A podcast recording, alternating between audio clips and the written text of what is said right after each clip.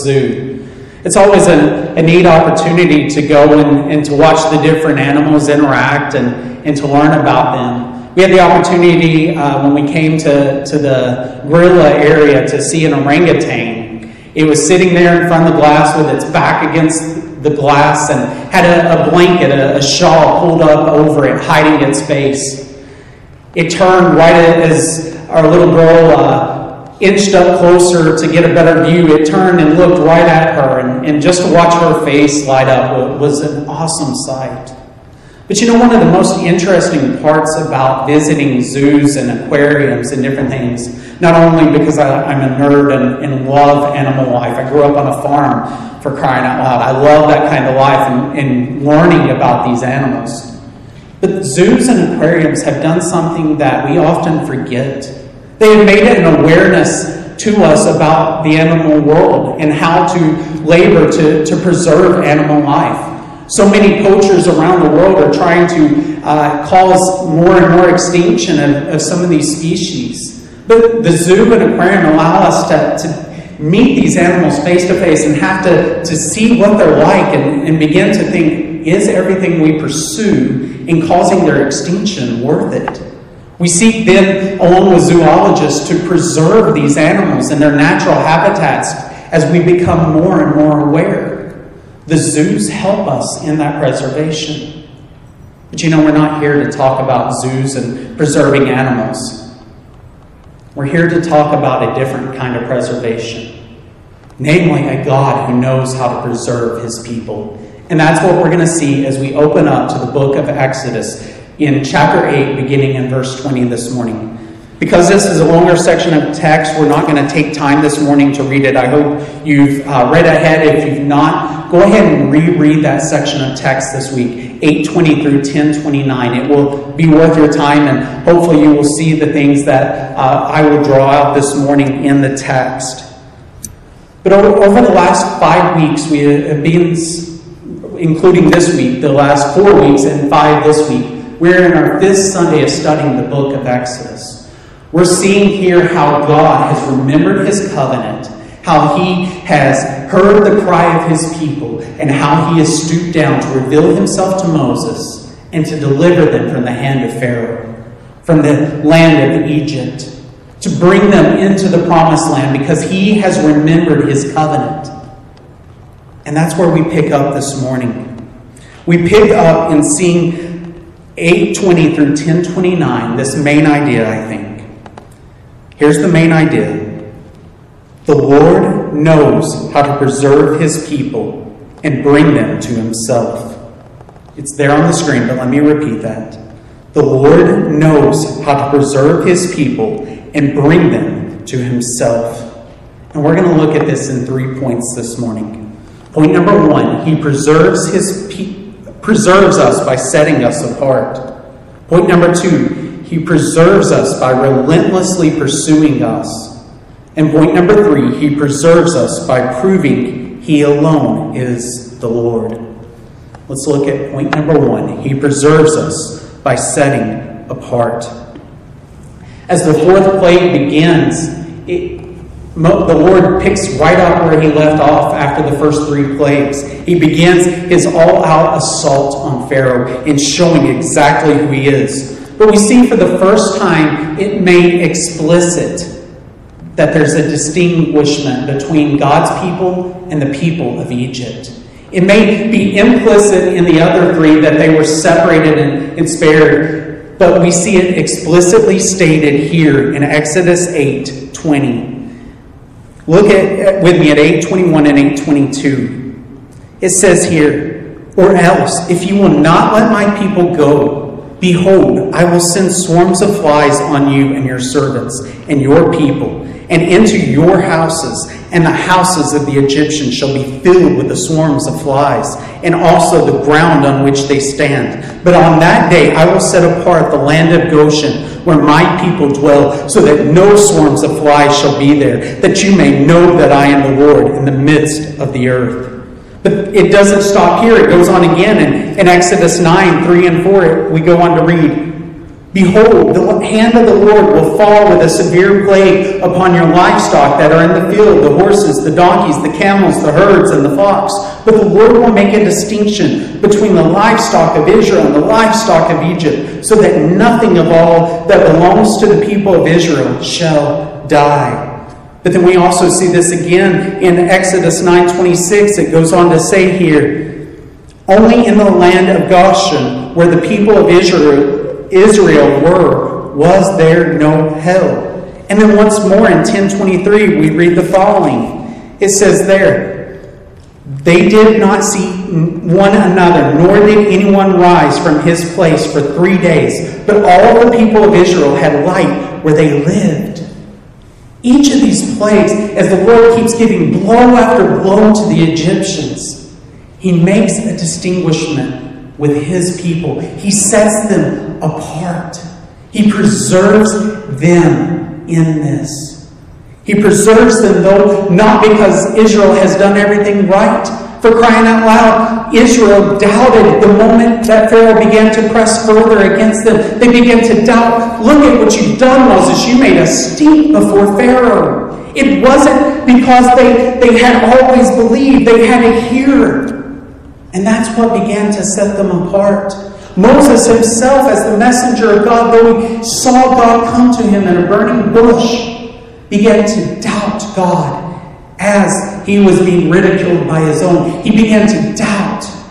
So it was not because of their anything they've done. They had every reason for God to forgive them. But they're set apart because God remembers his covenant and because he has called them his people. He's called them his people. And we see the distinguishment in their faith and their trust compared to that of Pharaoh and the Egyptians. It's not a call to have perfect faith in the sense of getting everything right, but it is a call to trust. But let me back up for a moment here as we consider the ways in which the people of Israel failed to be set apart. They failed to be set apart in the fact that they did not believe God.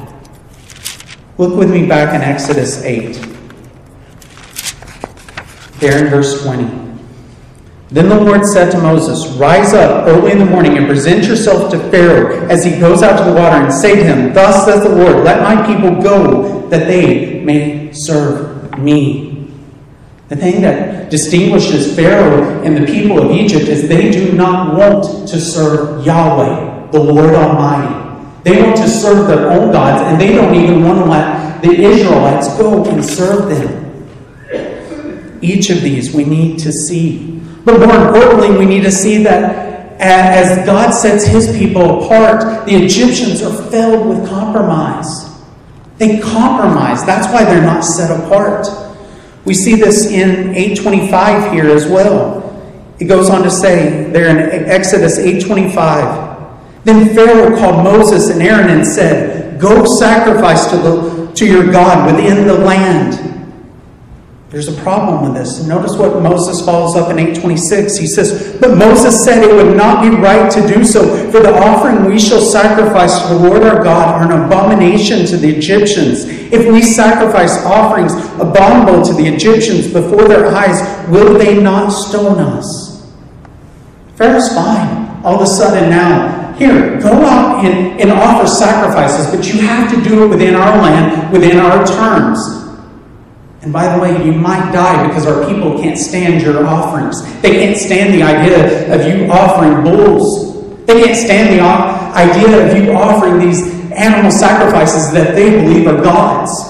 It would kind of be like going before a Hindu temple and, and slaughtering a cow before them.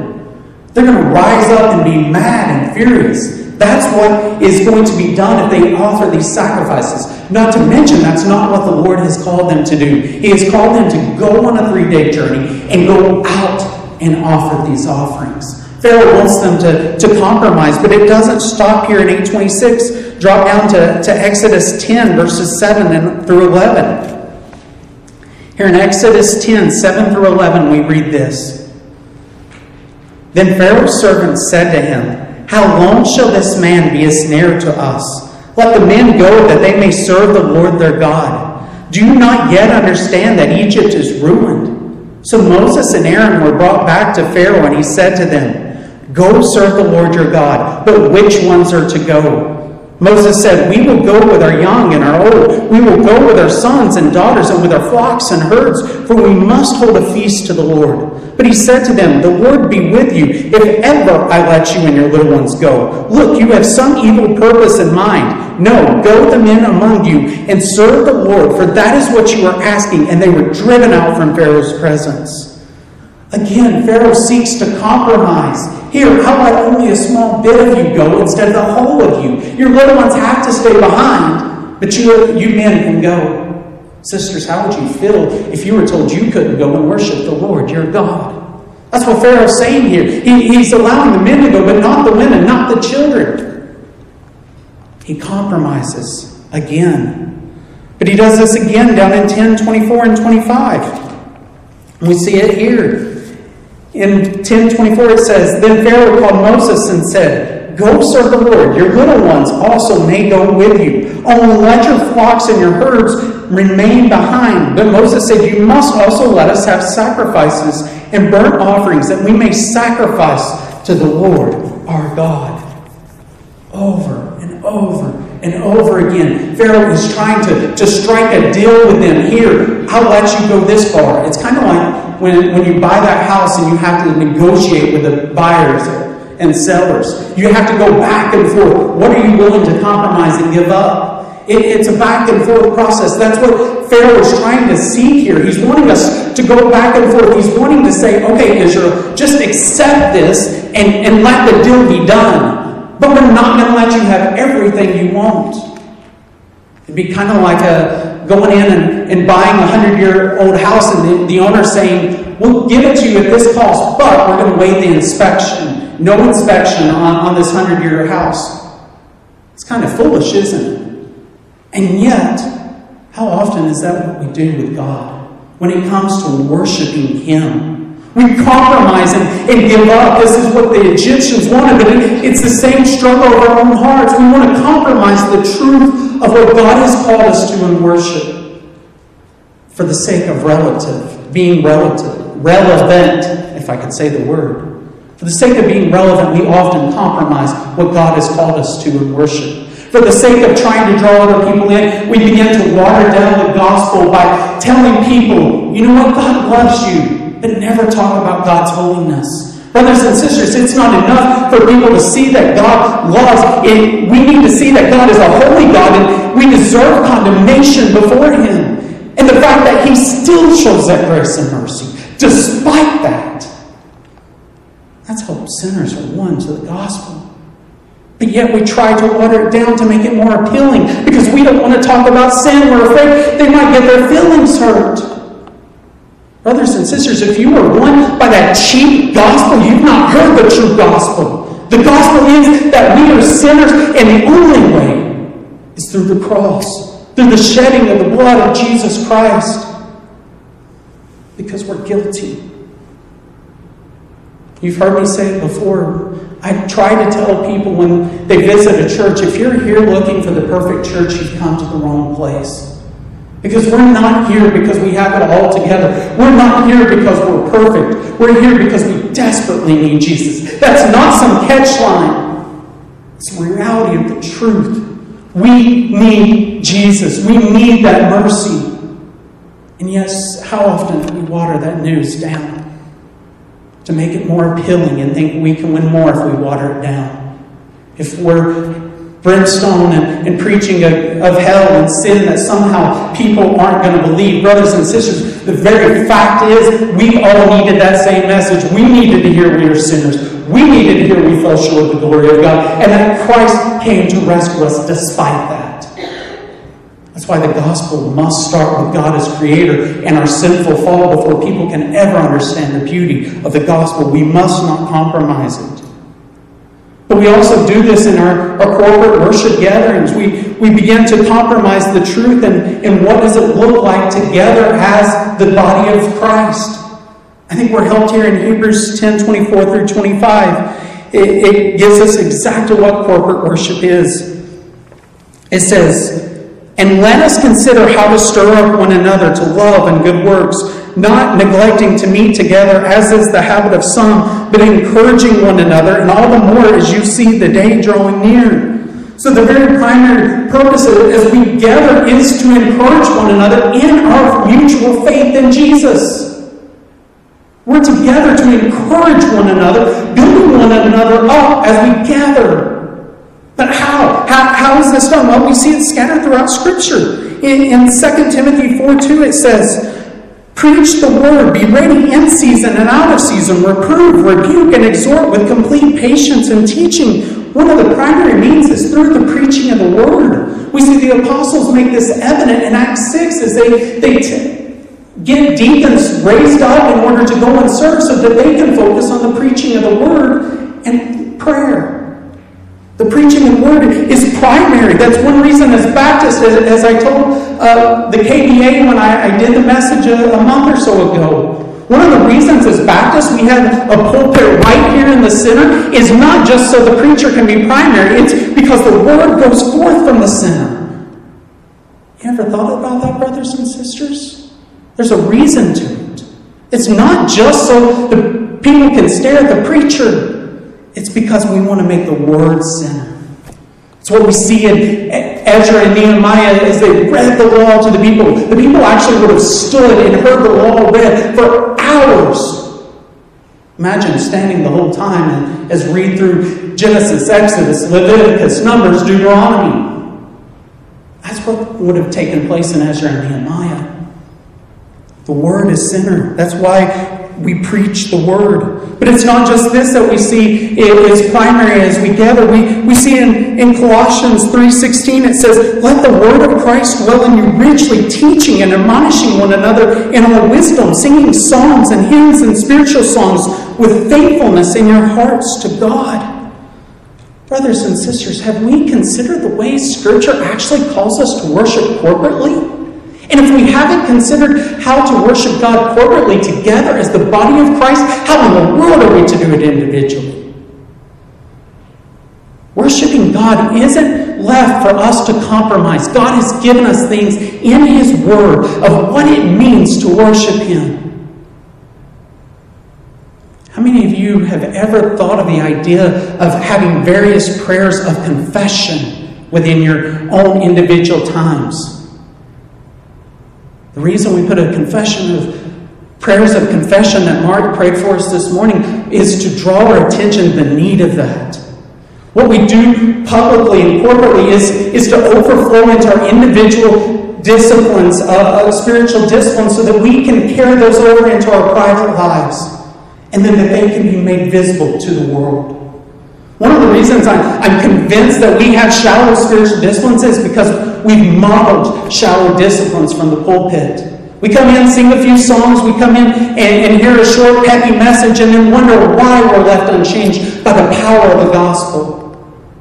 Brothers and sisters, God has called us to worship Him in a right means because it's about knowing Him, that carrying over our worth to who He is. We can't rightly worship the one we don't know. We need to see that those that stood against the people of God failed to worship God because they compromised the truths of God. And we can't let that happen to us as believers. We must understand the depth of who our God is and what He's called to us, or called us to do.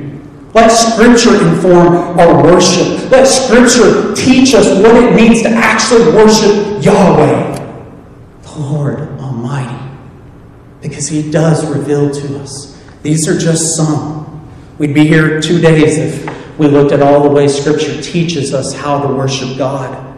But see, we must worship Him. The other way that the people of Egypt were, were not set apart was that they had false repentance. They had false confession of sin. We see this throughout, uh, beginning in 927, we see this. Look with me in Exodus 927.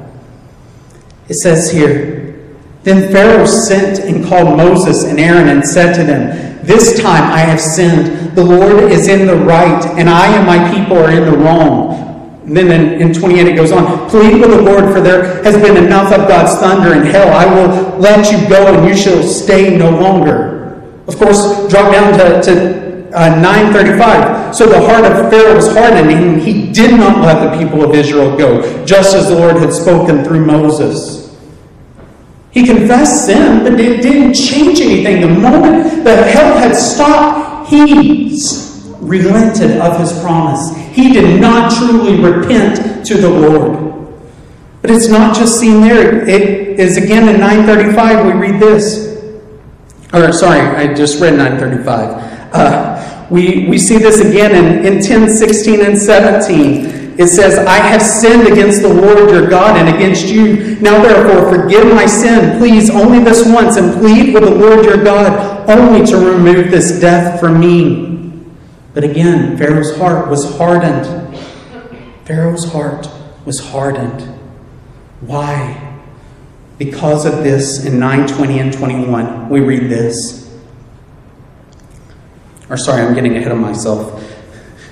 We, we see them compromise of this truth. We see them not have true repentance. Even the people would, would attempt to repent, attempt to fear. In, in 920 and 21, we read this. Then whoever feared the word of the Lord among the servants of Pharaoh hurried his slaves and his livestock into the houses. But whoever did not pay attention to the word of the Lord left his slaves and his livestock in the field.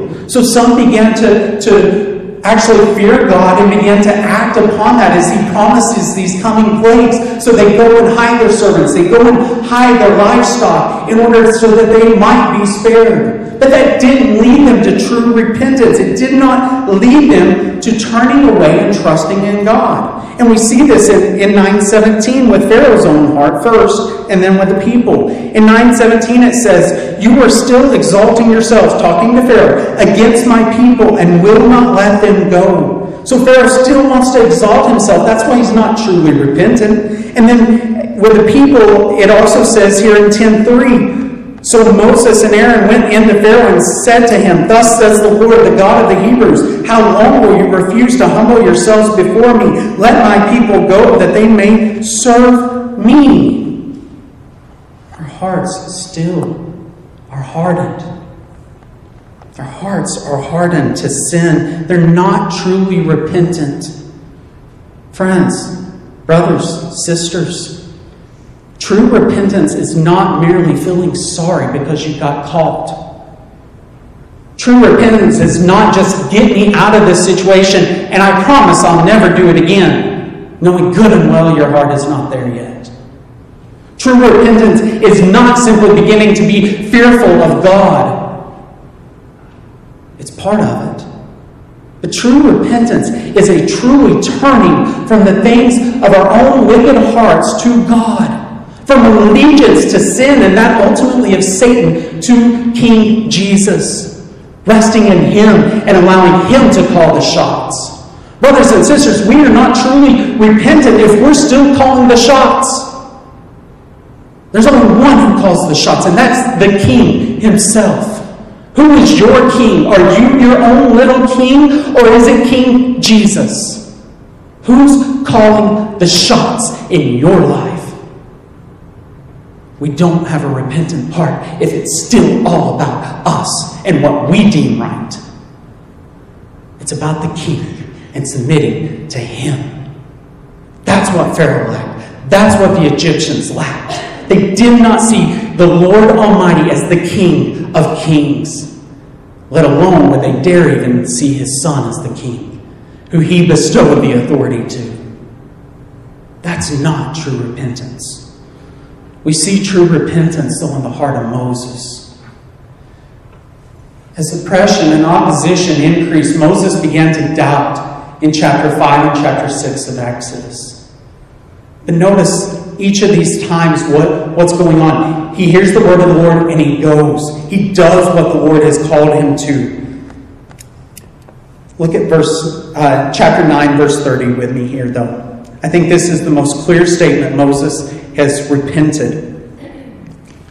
But as for you and your servants, I know that you do not yet fear the Lord God. Moses hears Pharaoh respond, He knows what the Lord has called him to already. He doesn't need to go back to the Lord and say, Lord, Pharaoh's not, he, he said he's going to let us go. But you have already told me he's going to harden his heart, that there's a purpose in this. So Moses boldly speaks, showing that now he is trusting in God, he is believing in his word, and he is acting upon that belief and as he gives counsel. That's true repentance. It changes us. It transforms us. It doesn't leave us where we are. It constantly is changing us, conforming us more to the image of Christ our King. Brothers and sisters, if you're where you were when you first began, you might want to question whether or not you have actually repented of sin. Repentance always leads to transformation. It always leads to change. It's slow, but it leads to change. We need to ask ourselves are we genuinely repentant of sin? Or have we falsely repented like that of Pharaoh and that of the Egyptians, where we merely want out of the judgment? There's a reason so many false professions take face, take place because we scare them into making a proclamation. We tell them, if you don't believe right now, you're going to die and go to hell. Well, while that's true, they don't see the beauty of King Jesus. They don't see the need to, to actually give allegiance to him as king. That's not sharing the gospel, just trying to scare somebody into making a decision and, and a profession of faith. And if we can just get them to walk the aisle and baptize, it's one of the other reasons we compromise because we don't know what true repentance is. People come forward because they're scared, scared to die and go to hell, but they don't understand who Jesus is. They don't understand the gospel. We need to see true repentance leads to change because it's a change of the allegiance of our hearts. Do we have that change? God help us to. But again, this true repentance isn't instantaneous. It's slow moving, but it should be visible. And that's where we're going to turn in our second point of how God preserves us. God preserves us by setting us apart in who we are in Christ. He sets us apart by leading us to that true faith and true repentance. But then He preserves us in our second point by relentlessly pursuing us.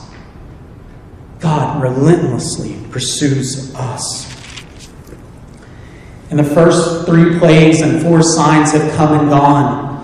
A staff turned into a, a serpent, a, the Nile turned to blood, frogs coming upon the land, gnats coming upon the land. They, they've all seemed minor and they're, they're significant, but they're minor in the sense of, of the impact upon the people of Egypt. Sure, they've got to dig a well. Sure, they're annoyed by the gnats. Sure, they're annoyed by the frogs, but no death has come to them.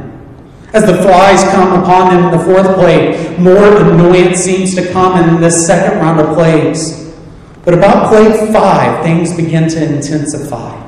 Because no longer is it mere annoyance to the people. No longer is God just saying, Look, I'm, I'm over your gods. I'm going to annoy the heck out of you here, drive you insane. Now I'm going to put sores on you through boils, or through death of livestock and then boils. So, so death comes to the livestock here in the fifth plague. In the sixth plague, boils come upon the people themselves. Death begins to come on those that are not set apart by God. The animals die. These boils come upon, causing the, these brutal sores. Uh, it's, it's skin irritation. If you've never had skin mess with you, it's painful sometimes. I, I struggle with eczema and different things. It's painful at times. But these boils, according to Brown Driver uh, Briggs, the, the leading Hebrew lexicon, it says that they are skin sores or skin eruptions, is one way of describing it. These eruptions have burst over the people, they've burst over the, the magicians themselves. They've caused them painful sores and they can't even heal them. The magicians cannot heal the people because they themselves are stricken, showing that they are unable to do this. The people are left hurting as they see God's wrath coming against them. But it just intensifies more. In the seventh plague, the hell falls upon them. Any man or beast or crop out in the field, out in the open, is taken. The hell destroys it, crippling them. And then in the eighth plague, the locusts come, and whatever wasn't destroyed by hell is now destroyed by these locusts. And then darkness comes upon. All because the people have not repented, they are not set apart, and yet God pursues his own people through this. He doesn't let up. No matter how hard the Egyptians object, no matter how hard they try to resist, God doesn't let up.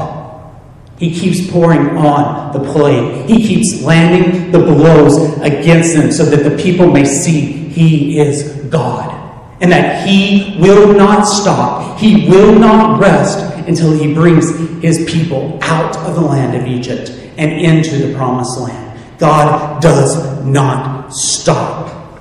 And, brothers and sisters, the same is promised to us who have truly placed our faith in Christ. That God will not stop. He will not let up until He brings us safely home. In Romans 6:22 we read, "But now that you have been set free from sin and have become slaves of God, the fruit you get leads to sanctification and its end, eternal life." Philippians 1 6 says, And I am sure of this, that he who began a good work in you will bring it to completion at the day of Jesus Christ.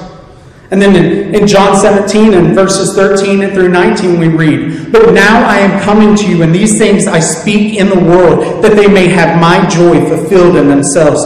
I have given them your word, and the world has hated them because they are not of the world, just as I am not of the world. I do not ask that you take them out of the world, but that you keep them from the evil one. They are not of the world, just as I am not of the world. Sanctify them in the truth. Your word is truth, as you sent me into the world. So I have sent them into the world. And for their sake I consecrate myself, that they also may be sanctified in truth.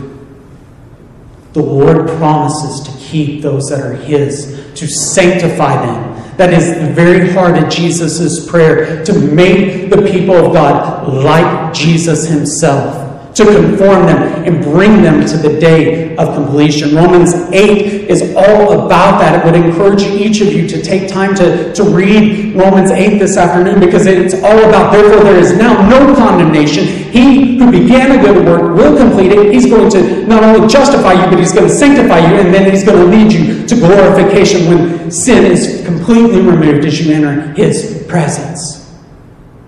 That's what God has promised to do as he moves heaven and earth in order to bring us to himself in completing the work he began. Brothers and sisters, we can rest in the fact that God will preserve his people. It may not be easy. It's often going to look through the means of discipline. Hebrews 12, 7 through 11 says, it is for discipline that you have to endure. God is treating you as sons. For what son is there whom his father does not discipline? If you are left without discipline, in which all have participated, then you are illegitimate children and not sons. Besides this, we have had earthly factors who disciplined us, and we respected them. Shall we not much more be subject to the Father of the spirits and live? For they disciplined us for a short time as it seemed best to them. But he disciplines us for our good, that we may share his holiness. For the moment, all discipline seems painful rather than pleasant, but it, later it yields the peaceful fruit of righteousness to those who have been trained by it. God loves us as a father and disciplines us. He shapes us so that we may walk in the ways that we are called to. Brothers and sisters, sometimes this is done through one another. Sometimes the Lord puts people in our lives that will call us out in our own sin and call us to repent of it because they care about us. Other times, this is, is done through the Lord disciplining us and taking us through trials and taking everything we try to lean on for comfort and refuge away from us so that we're thrown on our face and forced to depend on Him alone, to rest in Him alone. The Lord disciplines us, though, as a loving Father just as any loving father is going to go and swat their little child's hand from touching an electric outlet because they don't want them to be electrocuted, how much more is the Father going to lovingly discipline us because He will not lose us? He disciplines us to draw us more to Himself. Brothers and sisters, this is the lengths our God will go to preserve us. He will discipline us he will keep us. He will sanctify us because of our faith in Christ. Because we have already been set apart by placing our faith and our trust in Jesus. And because of that, He will preserve us in that. But not only will He preserve us by setting us apart, not only will He preserve us by keeping us, He will preserve us by proving He alone is the Lord. He alone is the Lord. Turn with me to Exodus 10, verses 1 through 2. Exodus 10, 1 through 2. It says here in the word of the Lord Then the Lord said to Moses, Go into Pharaoh, for I have hardened his heart and the heart of his servants, that I may show these signs of mine among them and that you may tell in the hearing of your son and of your grandson how I have dealt harshly with the Egyptians, and what signs I have done among them, that you may know that I am the Lord. That I am the Lord. I'm doing these things so that you, Israel, my people, may know that I am the Lord. The Lord preserves us by making himself known to us.